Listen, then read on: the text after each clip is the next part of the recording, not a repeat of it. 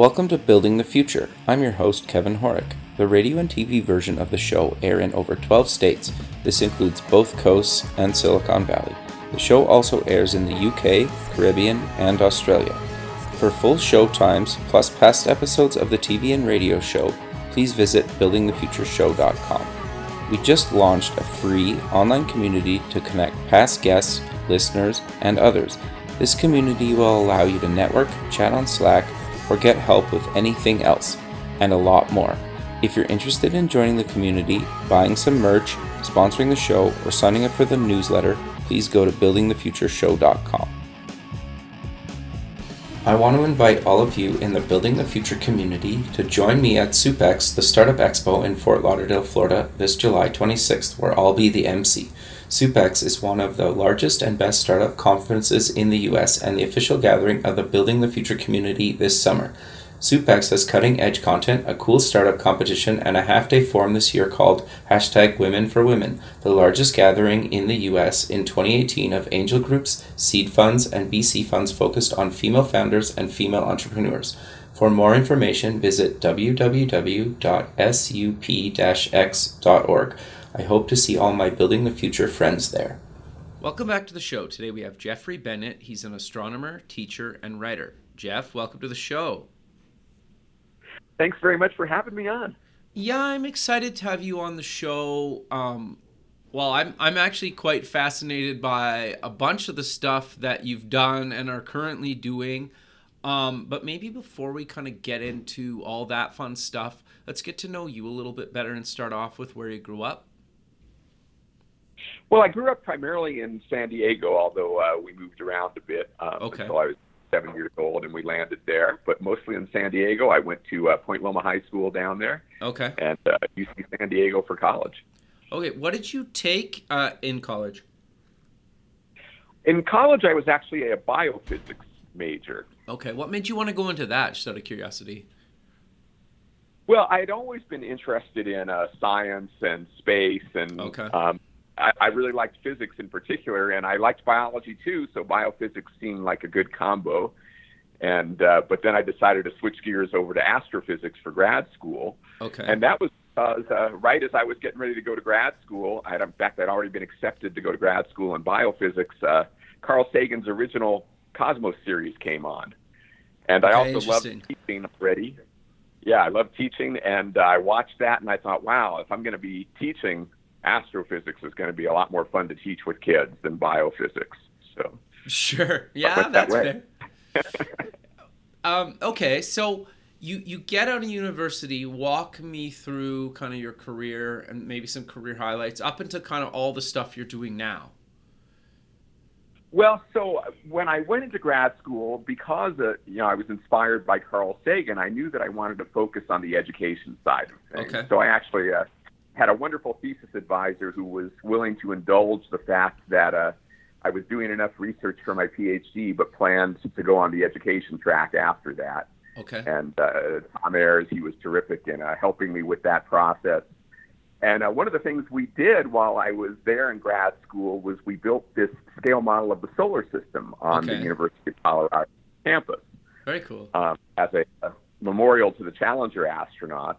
Sure. And uh, that, since that time, we've uh, rep- replicated that. The, the, program's gone national. We have one on the National Mall in Washington, D.C., the Voyage Scale Model Solar System, which is out in front of the National Air and Space Museum. Wow. And my colleague who runs that program, Jeff Goldstein, is working to spread those all around the world. Um, we've got them in about a dozen, uh, either built or on, on the way in about a dozen cities now. Very cool and they showed the solar system at uh, one ten billionth of actual size, so you get a real sense of how tiny the Earth is and how it fits into the scheme of things in space. Uh, but anyway, in terms of my career, that turned out to have a lot of influence because right as I was finishing my PhD in astrophysics, the university was doing a uh, revamp of their core curriculum, including their math curriculum and they were starting something called quantitative reasoning in math, which was for non math and science majors a way of thinking about you know kind of the the everyday things we do with math in our careers and our lives And uh, because of my involvement in the model solar system, they knew that I was interested in teaching and education. So even though I was an astronomer, they invited me to join in in planning that curriculum. And uh, that ended up being my first job post PhD was running the quantitative reasoning program at the University of Colorado. Very and cool. that because there was, no, there was no material available for it at the time, I had to write my own, and that was what led me to become a textbook writer. Interesting. And that's how my career took the path that it's taken. Sure. Well, and you've written a bunch of college or university textbooks. Is that correct? Yeah, I have uh, I have six textbooks, and they're in four different subjects. So I have uh, the math book, that quantitative reasoning book. I have a statistical reasoning book. Okay. And then I have astrobiology, and then I have three different versions of my astronomy textbook. Okay. So when when you say you've written all these books, like, are you kind of constantly updating kind of like the volumes every few years, or, or how does that kind of work? Yes, it is, and and I shouldn't say just me. It's I have co-authors okay. on all of them. Okay. I couldn't do it without because they they they understand the material much better than I do. So I kind of function more as the lead writer and the, you know focusing on the education piece, and they really help with all the expertise as well as the writing. And um, yeah, we're we're constantly uh, working. I'm usually working on one or two books a year. So, for example, okay. wow. my main astronomy textbook, we're in the ninth edition that we're working on. Wow. Right now, and the seventh edition of my quantitative reasoning book just came out um, a couple months ago in January. Okay, no, very cool. That that's that's interesting. I've always was kind of curious about um, that stuff because obviously, like you go through kind of textbooks throughout your you know educational career and the, the numbers get quite high but it seems like a lot of work to keep those updated and and like it seems to me anyway not that space hasn't been kind of cool for for decades but it seems to be trendy might be the wrong word for it but it seems to be a lot more popular and kind of more mainstream than it ever has been. Is, is that kind of fair to say, or is that kind of a naive statement? Well, I think that's fair to say. Uh, you know, I think the science has really expanded. People have been very excited about space for a long time. With sure. The space program, Apollo, and so on. But you know, things like the Hubble Space Telescope and the missions to sure. Mars and Saturn, the Cassini mission to Saturn, and New Horizons to Pluto have really, I think, awakened the public about more than just having people in space, which is really, really cool. Sure. Um, but also that we're doing this incredible science and learning about our place in the universe. And and from the standpoint of a textbook writer, we're discovering things at such an incredibly fast rate that uh, the textbooks are out of date pretty darn quick, which is why we have to keep uh, rewriting them and, and updating them. Sure. Well, and it seems to me anyway that a lot of more mainstream kind of um, websites and, and papers and stuff are, are covering it a lot more. Have you noticed that as well? Yes, definitely. There's huge, huge interest in, in this. I mean, you know, this is getting at the most fundamental questions that we can ask as sure. human beings. Well, who are we? What is our place in the universe? And we're actually getting some real answers to those questions today. So that's something that excites people. Sure.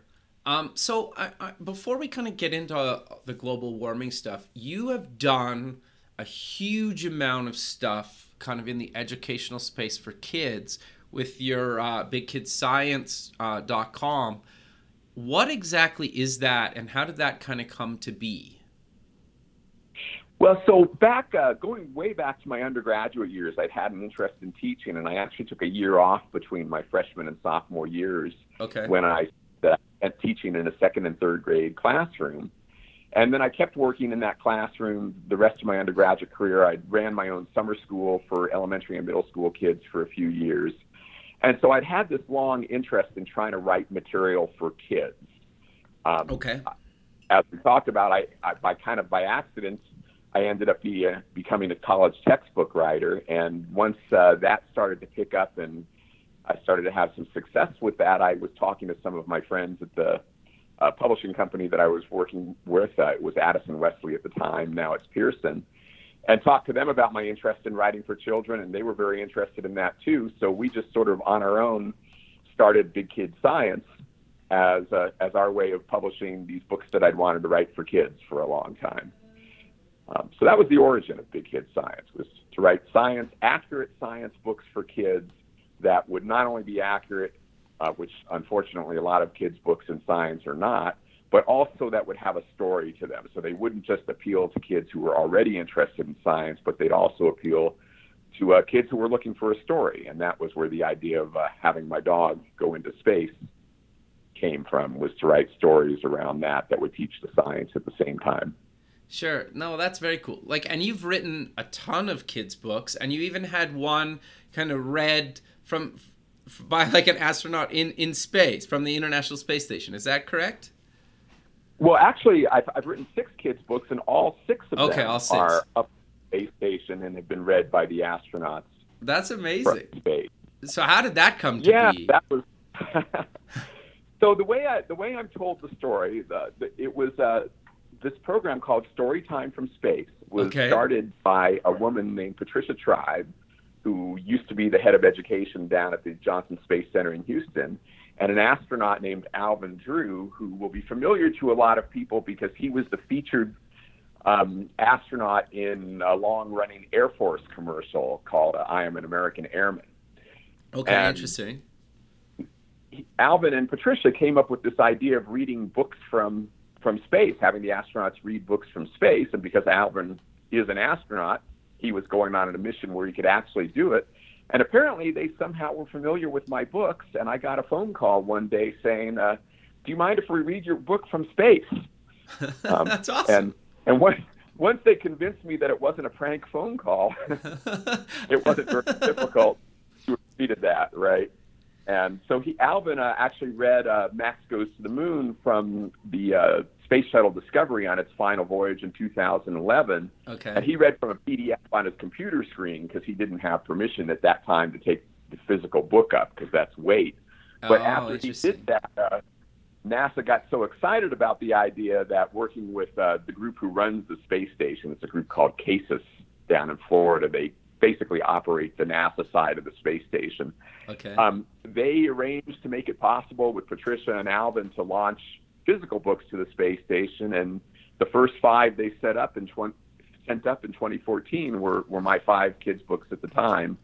And then I wrote another one, and they sent that up as part of a second batch of books that included books by some other authors, uh, some who were probably familiar to uh, a lot of the listeners. Rosie Revere Engineer by Andrea Beaty has been read up there. okay. Uh, LeVar Burton's book has been read up there. Mark Kelly's two books were actually read by his brother um, while he was up there on the space station from space. So uh, the program's been doing great. I hope everybody will check it out. You just go to space, uh, storytimefromspace.com, and that's how my books ended up on the space station. Sure. So you also wrote uh, like a Max goes to Mars, Max goes to Jupiter, Max goes to the space station, and then uh, the Wizard Who Saved the World, and then I Humanity. So obviously, like you just kind of, I, th- I think the Max kind of goes to the different kind of planets or the space station. Or but what types of stuff do you kind of cover with your dog going to these different planets or the space station?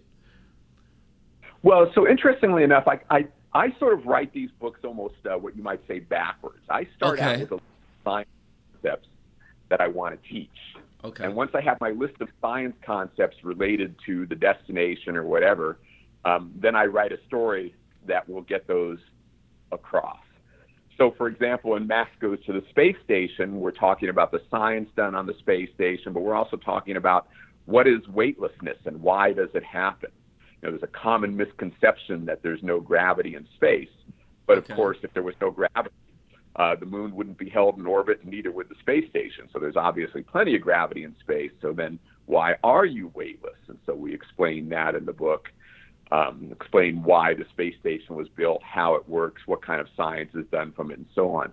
And similar for the other books, Max Goes to the Moon. I'm teaching a lot of concepts about the moon, what we might do on the moon, why I think it would be worth going there, and building a university of the moon. Um, Max Goes to Mars, we're talking about the search for life on Mars. Max Goes to Jupiter, I talk a lot about Jupiter itself and about its moons, and in particular, the possibility of life on its moon Europa, which is uh, what's featured on the cover of that particular book. Sure. And then what about the Wizard Who Saved the World and I Humanity? So, The Wizard Who Saved the World is the book I wrote to uh, try to be a kid's book on global warming. Okay. With the idea of trying to be, you know, it's it's it can be difficult to teach kids about global warming without scaring them, right? Sure. And we want to do that. We want to inspire kids and make them see this not as something that's a threat to them, but more as an opportunity to them because they are the ones who will get to solve it and create the better world that we're going to get out of solving it.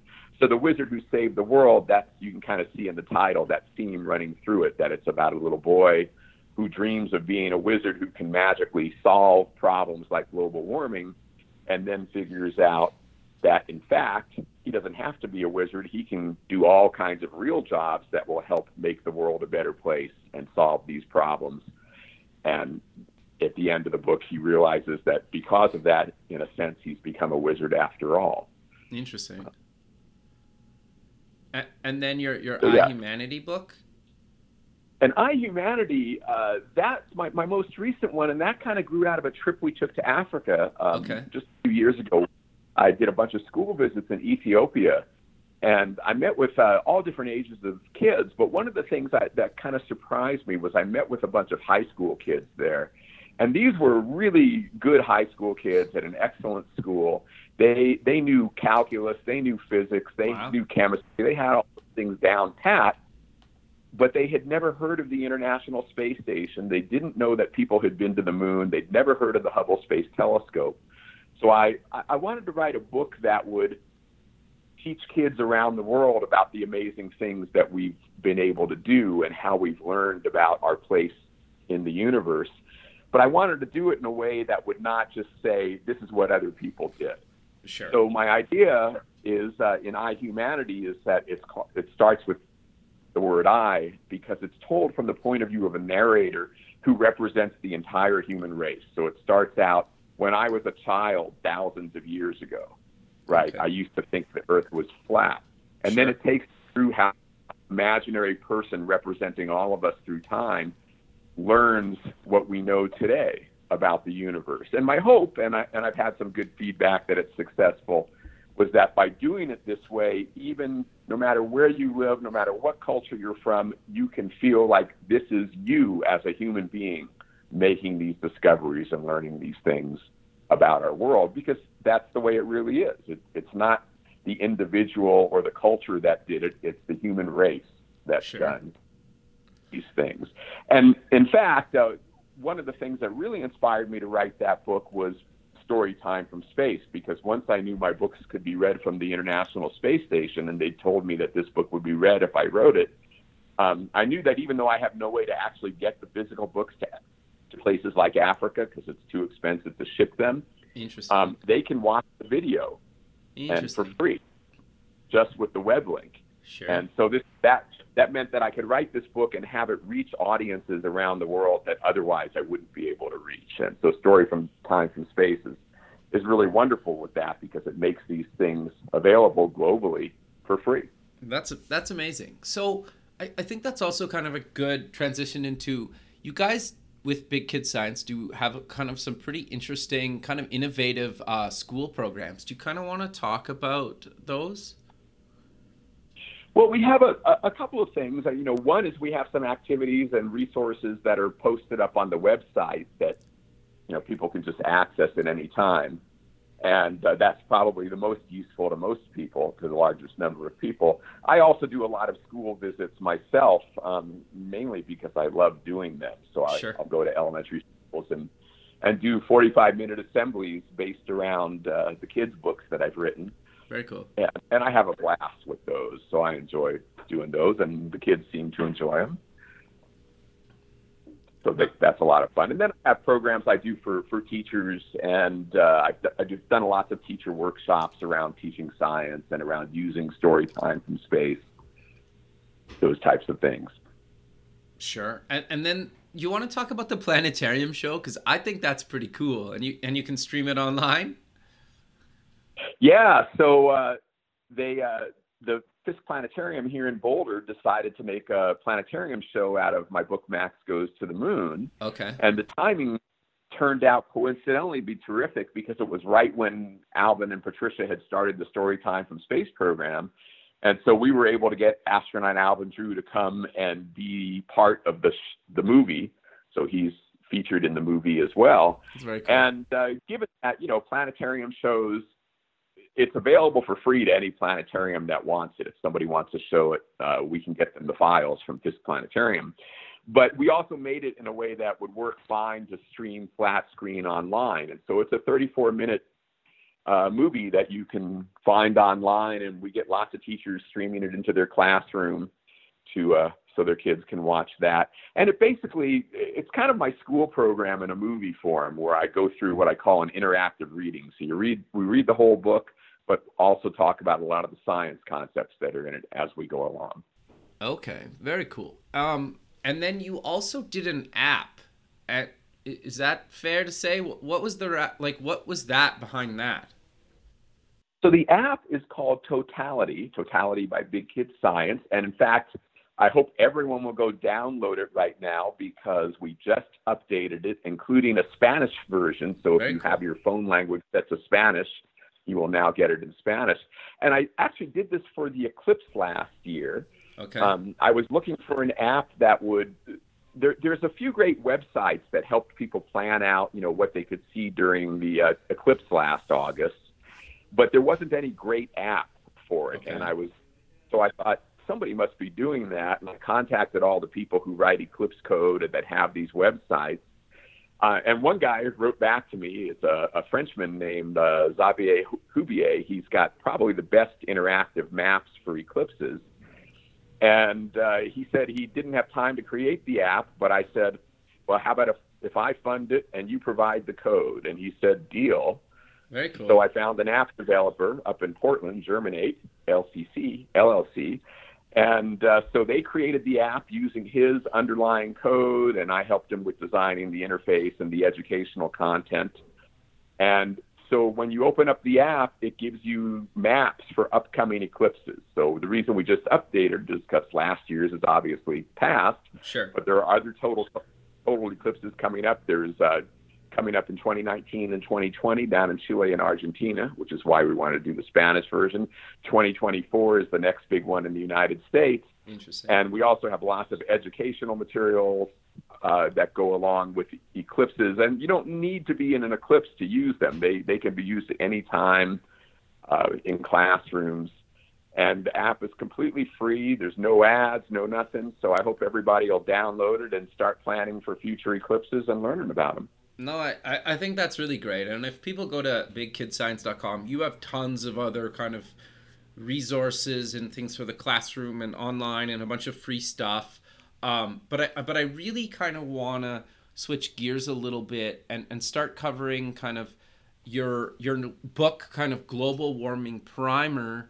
Um, obviously, I think the title kind of gives away a little bit what you're talking about. But maybe do you want to kind of give a quick overview of why did you write the book and kind of what is the book really about? Obviously, it's about global warming, but it's a huge kind of topic. Yeah, well, so um, I've been teaching about global warming for a very long time because it's something that we teach in our astronomy classes. So Okay. I actually started teaching about global warming in the early 1980s.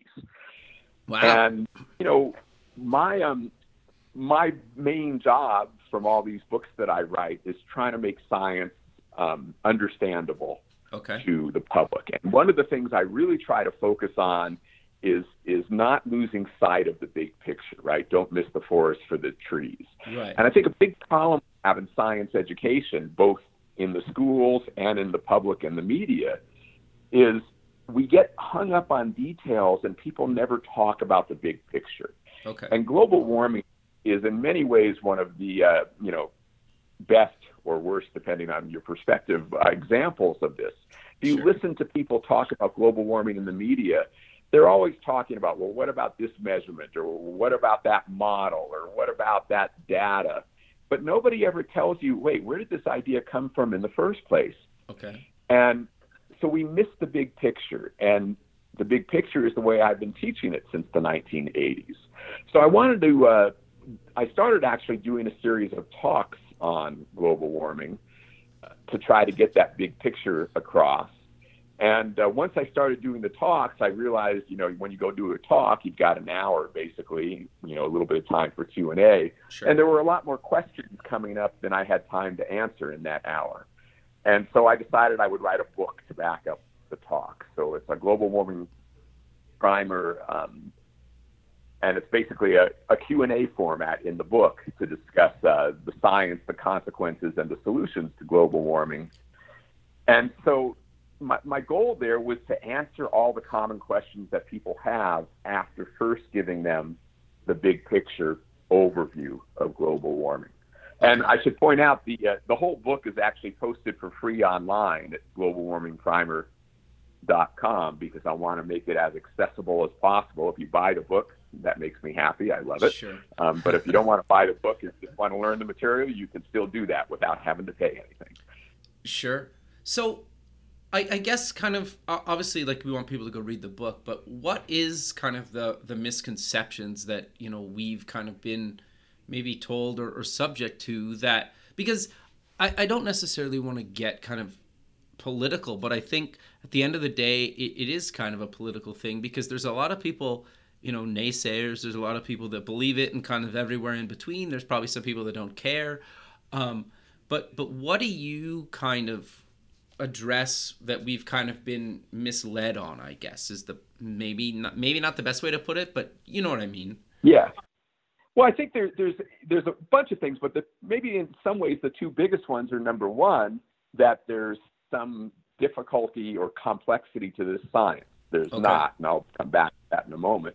And number two, that there is some political component to it. There's not that either. And in fact, one of the things I really emphasize in the book and in my talks is that the first major global leader to say, hey, this is real and it's a major problem was actually Margaret Thatcher.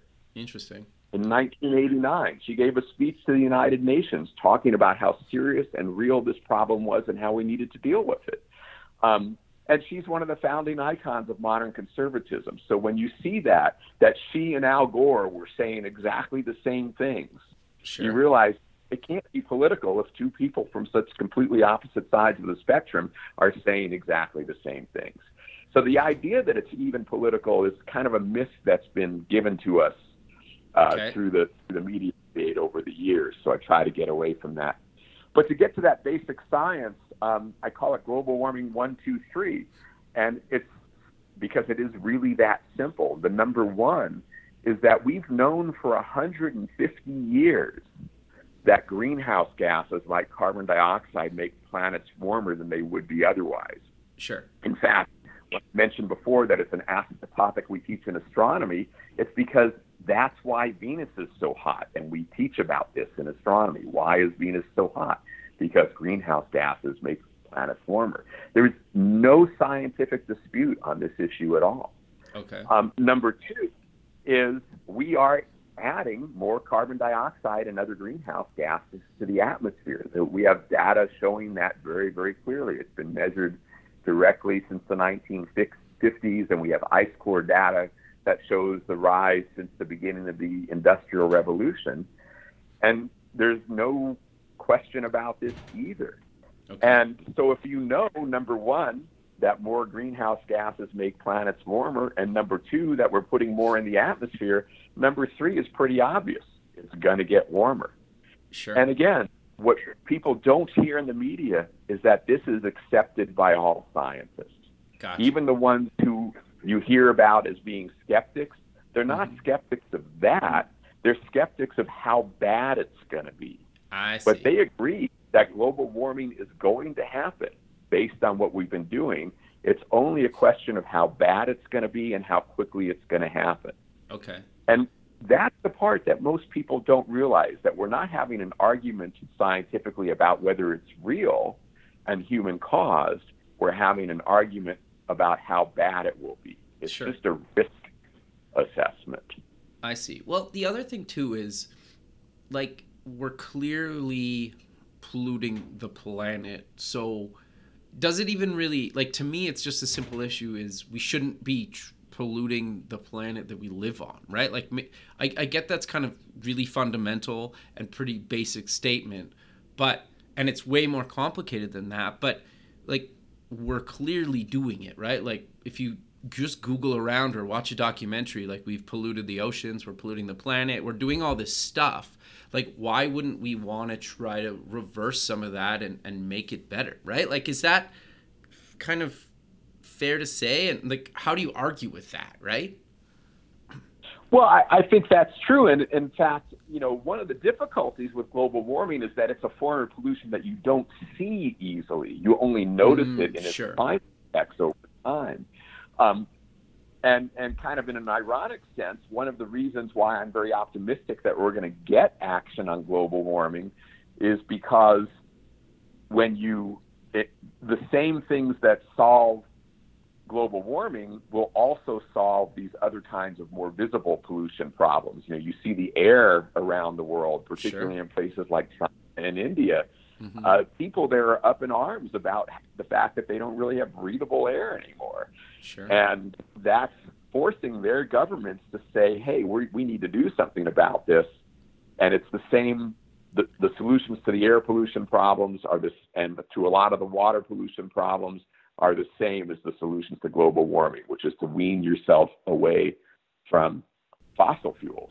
Sure. And you know, there's other things we do to the ocean that that we should avoid doing as well. But you're right. I think when people see these things visibly, we realize we we should change that. And again, to get back to the non-political aspects in the book, I have a wonderful quote from uh, Ronald Reagan about the definition of a conservative being someone who wants to take care of the environment and leave the environment to our descendants in as good or better shape than it was given to us.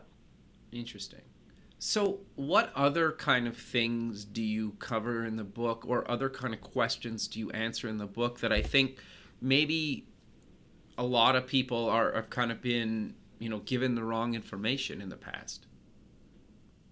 Well, so the, the first chapter, I basically go through that one, two, three science, okay. like we just talked about. In the second chapter, I now go to the, the common skeptic arguments that you hear in the media. And sure. again, these are about risk. They're not about whether. They're about um, they're not about whether it's going to happen. They're about how bad is it going to be. And I explain why these skeptics, you know, you can't say they're absolutely wrong. They're smart people. They're scientists. Sure. You know, but they have not been able to convince most of their colleagues. That's where you hear about this scientific consensus that the vast majority of people who studied this believe it's a serious and immediate problem, including gotcha. me. Um, and so I explain why we think that, and even though you know we can't completely rule out that these other folks are are incorrect in thinking it won't be that bad, we just think it's not worth the risk of uh, that that's involved. And then I explain what those risks are. The consequences is the next chapter of the book. And you know, there's there's a lot of consequences. People hear global warming and they think, well, it's just going to get warmer. But of course, there's way more to it than that. In particular, you're trapping more energy in Earth's system, and energy is what drives weather, and that's why we're seeing more extreme weather events. Why we see more big floods, more droughts, more severe hurricanes and things like that taking place. Uh, rise in sea level, which uh, you know is going to affect a lot of people around the world because so many people live close to the coast where a rise in sea level is going to affect them. And uh, and then at the end of the book, I talk about the solutions, and I think that's the part that I would say is also really uh, misunderstood. People think the solutions are difficult. Okay. Um, and you know, in a sense, they are. It is difficult to change your energy economy from one that uses fossil fuels to one that uses other sources, whether those are renewables, nuclear. Um, there are things we can replace our fossil fuels with without having any less energy than we have today. But the part that I think people miss is that when you look at the cost of that, we usually think, well, gosh, that's going to be expensive. But in fact, we're actually subsidizing the use of fossil fuels in a lot of ways that people uh, don't pay close attention to. There's the obvious subsidies like tax subsidies to oil and coal companies, but there's also less obvious ones like the costs of the health costs of air pollution and water pollution, and the costs of the military costs of protecting the oil supply, and maybe even far bigger, the fact that groups like ISIS and Al Qaeda and and Iran and Russia, most of their money that they use to do things around the world that we don't like has come from us buying fossil fuels from them. Interesting. So we've actually been funding our enemies through these things. And when you factor in all those costs, you find that actually, if we switched over to renewables and nuclear or some combination thereof, we'd be getting just as much energy as we are today for less total money. Interesting. So would actually improve the economy.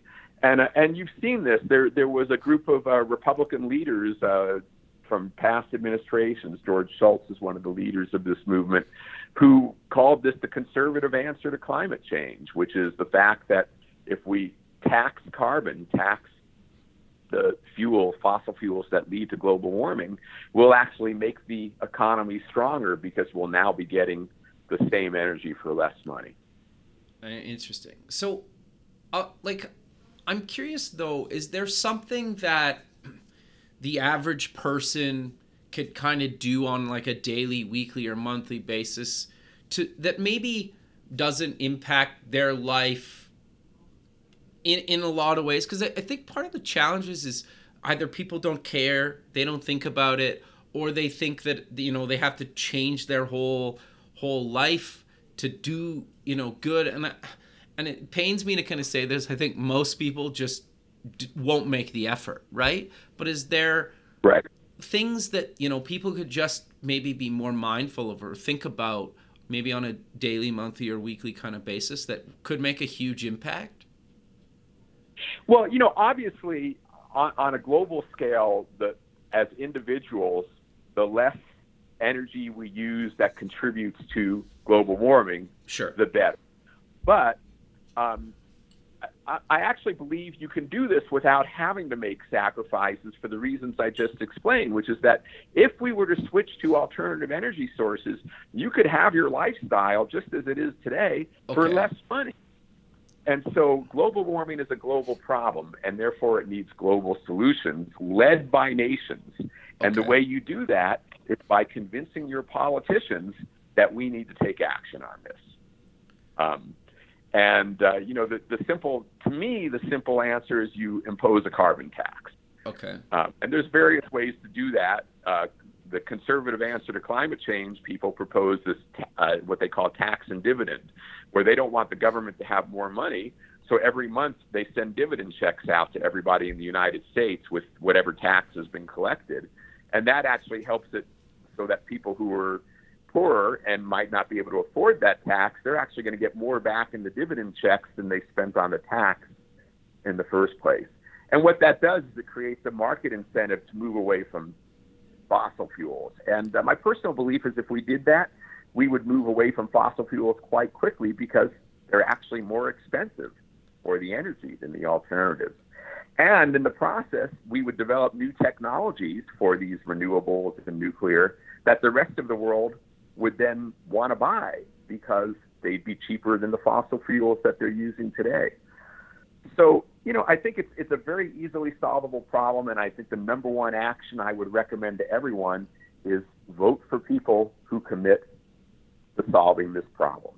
Okay, so obviously, like this is going to take you know years, maybe half a decade, a decade potentially, just because of just moving, changing government and nations is not easy, right?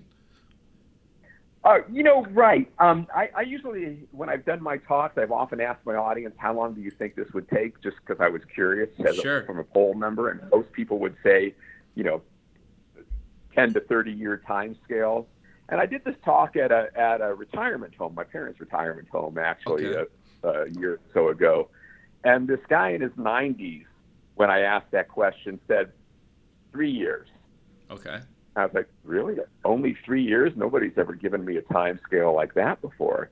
And he said, look, I lived through World War II. We completely changed the entire United States economy in less than three years because we needed to to win that war. Interesting. And uh, when you think back on that, you realize, yeah, it's only a matter of how much we care If Okay. we said this is so important that we are going to solve it now and make the transition in three years, there's nothing stopping us from do it, doing it. We have all the technology that we need.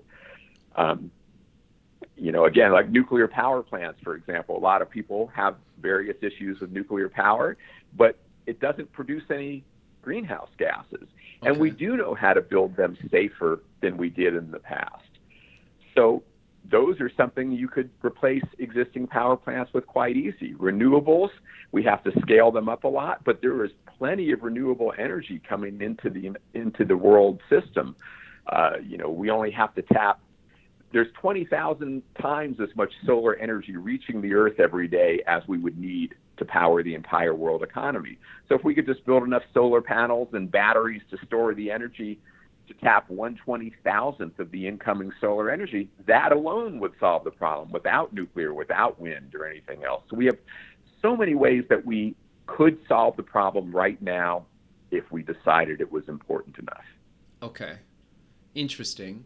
So, but I, I'm curious though, like this renewable space, is there anything that some of the listeners could maybe think about maybe starting a business in that is maybe a, a, a needed area that maybe not a lot of people are, are kind of playing with? Because there there is and I've had a bunch of people on the show that are, are doing kind of renewable energy kind of startups from solar to wind to to a bunch of different things. But is there anything that you could see that there's maybe kind of a lacking of or needs more competition in? Or, or is it kind of just whatever renewable energy that they could maybe, you know, start a company in? Well, I would say there's all kinds of opportunities there because there is a need for more competition, more ideas.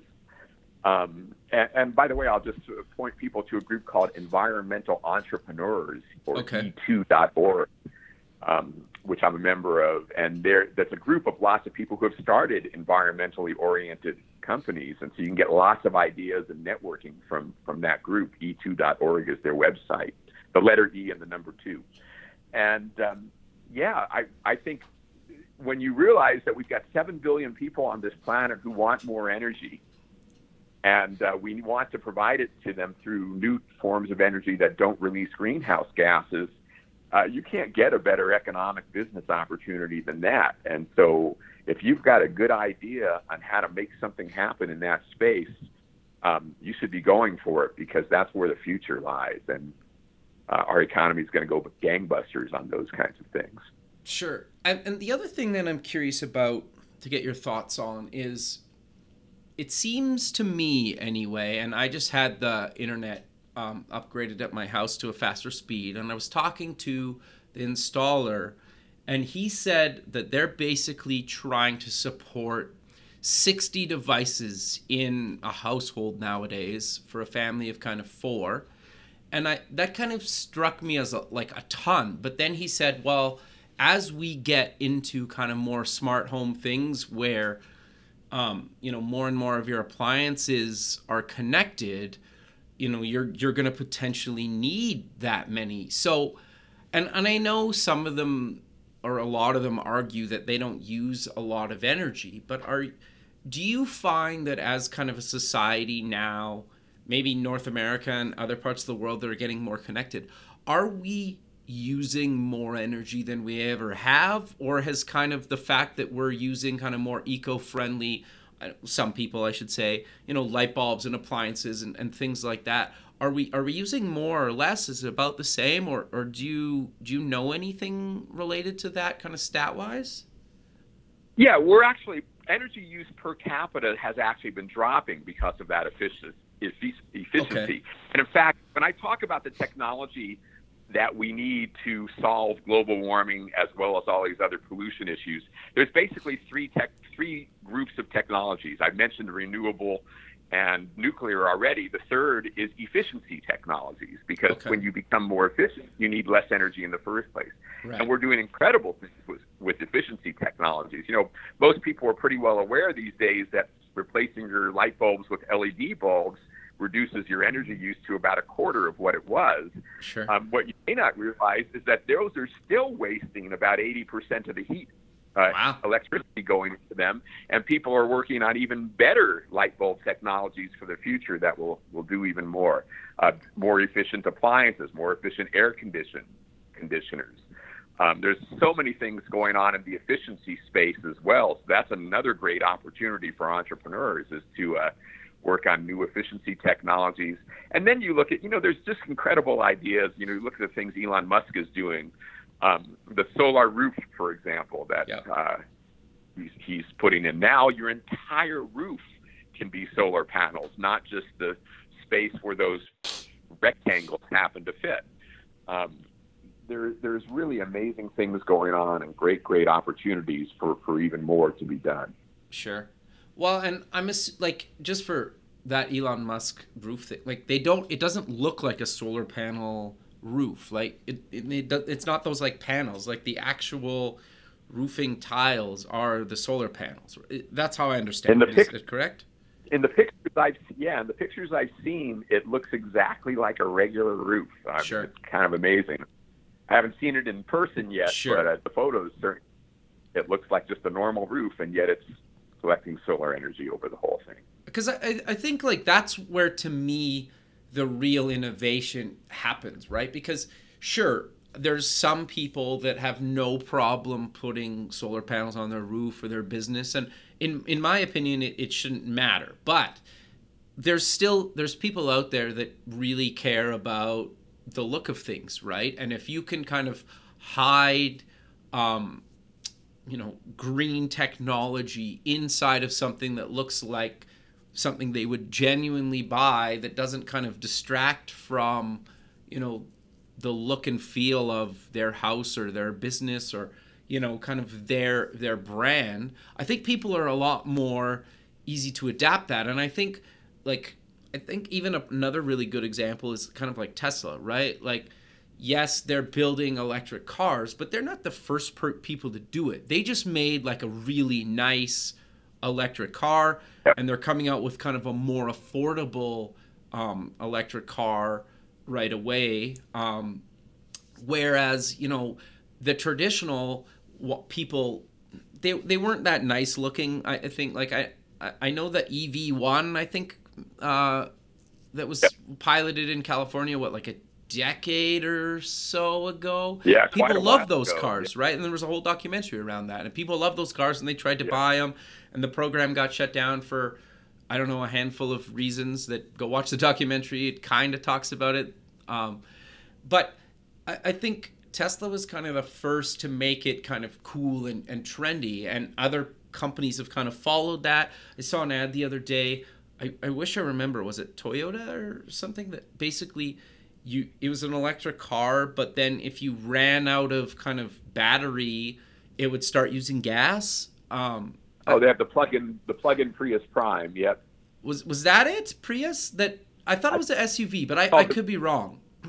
Well, they may have an SUV also, but I know the Prius Prime is a plug-in hybrid like that, and there's more of those coming out. Yeah, so uh, like, cause, cause that was one of the big things that I was reading kind of early on was it, it's like your phone, right? Like you're worried that if you're out for the night, if you're gonna have enough battery for your phone, and I- and I get that if you're on a long road trip, that you're you're worried that you're not gonna be able to charge your car, right? And I, I know they're working on fixing that and building kind of charging stations throughout kind of North America and, and kind of other countries. But that's a real issue, right, for people. And being able to kind of have something to fall back on, I think a lot of people don't think about, but they would potentially buy a car if knowing that there was solutions to that, or at least that problem was kind of gone. Is- that fair to say?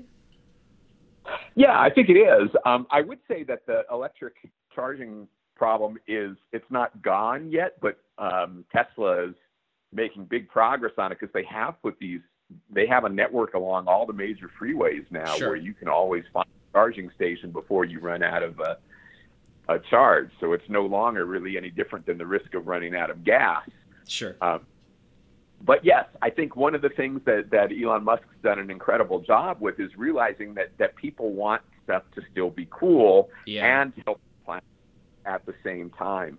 And it kind of goes back to what I said before. You know, I, I think it's great when people want to do things like you know hang their clothes instead of use a dryer. Sure. But most people aren't willing to make that kind of change because it takes a lot more effort. Yeah, or they And live in a the place where they can't, right? Like if you if you live in a have winter, right? You can't put your clothes outside to dry if Right. it's freezing out. so fair. Exactly. And and the reality is that once you factor in the true costs of fossil fuels, as I said before, it's actually cheaper to use the alternatives than it is to use the fossil fuels. And that means we can all have the same lifestyles we have today. In fact, better lifestyles for less money if we just push our politicians to uh, make a real level free market. The reason we don't have that today is because we subsidize the fossil fuels so heavily.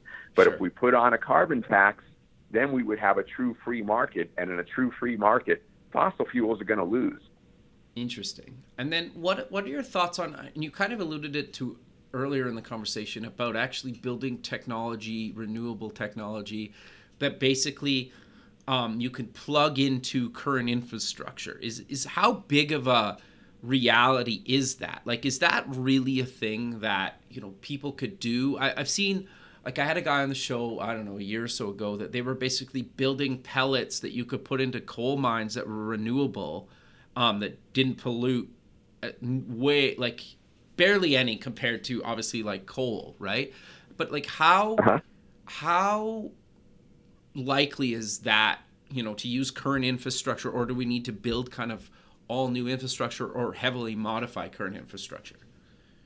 You know, I think we can do a lot with the current infrastructure. The infrastructure that we're talking about really is mainly the grid, right? Yeah, And electrical grid. And so nuclear power plants, which I was mentioning before, yeah, um, aside from location issues, they can plug into the grid very easily because they are producing a steady source of power just like fossil fuels do. okay, The, the difficulty we face with solar and with wind is that they're intermittent sources. right, But there's a simple solution to that, which is basically storage, batteries. okay, So that's why Elon Musk, Tesla is building batteries like crazy yeah, to try to solve that problem. And there's all kinds of other interesting ideas. For example, uh, one that I read about recently, which I thought was amazing, was to use coal mines as um, storage for energy from solar and wind. And the way you do that is coal mines turned out to turn out to be really good at you could fill them up with water and uh, let the water drain down, use the gravity of that as a storage Oh, interesting. mechanism. So you pump the water up with your solar or your wind when they're operating, and then you get the energy out of it as gravity drops it back down. And so you could actually use coal mines as a renewable source of energy in that way. Interesting. Um, and so there are all kinds of brilliant ideas that could actually bring jobs to the same places where people are worried about losing them and bring them without the risk of black lung disease and all these other problems that go along with the current mining structure. Interesting. Yeah, and and I guess you you kind of alluded it to it earlier about like the nuclear power plant kind of option. I I know like people were freaking out a while ago about kind of what was happening in Japan. Like how much of a real kind of issue is kind of having a nuclear power plant from like a safety issue? Well, uh, the existing, most of the existing power plants that we have today Yeah. have some real safety concerns Okay. associated with them, and and we've seen these accidents before. But there are better ways of building nuclear plant, power plants that don't have those issues if we do it correctly. For example, the main risk with existing nuclear power plants is, is what you call a meltdown, right? Sure. Where the reaction runs out of control. And that can happen because if your cooling system fails, you get a meltdown. Right. But there are other ways of building nuclear power plants where if the cooling system fails, it automatically turns itself up. Those are what's called passive cooling technologies rather than active cooling technologies. And uh, for example, Bill Gates uh, is a big investor in some of these new nuclear technologies to build them in ways that are safer, where you don't have the waste because you can reprocess the fuel until it becomes such low grade radioactive material that it's really no longer even dangerous, as opposed to the current situation where we have dangerous high level nuclear waste. So we would have to do it differently than we've done it in the past, but Okay. but I do believe that those technologies are out there. Interesting. Okay, no, that that's that's always something that's kind of fascinating me because I think just based on like historical events and and maybe even something like the the Simpsons and other kind of like pop culture things, it's made out to be like the world's going to come to an end if it gets out, right? Like if one of those things actually melts Right. down, and and and I I've just kind of selfishly maybe fascinated about you know that, so I thought I would kind of um, mention that. But but Jeff, we're we're at the end of the show, so maybe let's close with mentioning where people can get more information about yourself, the books, the stuff for classrooms and students, the app, and uh, you know global warming primer. Yeah, well, probably the best way to start is at bigkidscience.com because if you go there to my books page, you have links to everything else, including the global warming primer. But I'll say the other main websites besides bigkidscience.com, uh, globalwarmingprimer.com is the one that I have specifically focused on global warming.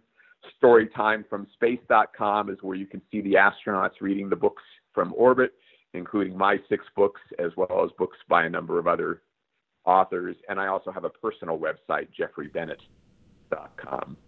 Perfect, Jeff. Well, I really appreciate you taking the time out of your day to be on the show, and I look forward to keeping in touch with you and have a good rest of your day.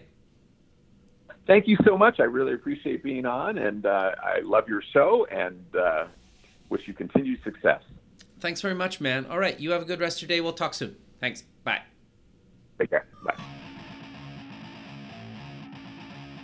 Thanks for listening. To join the free community, buy some merch, sponsor the show, or sign up for the newsletter, please visit the website at buildingthefutureshow.com. The music for the show is done by Electric Mantra. You can check him out at electricmantra.com and keep building the future.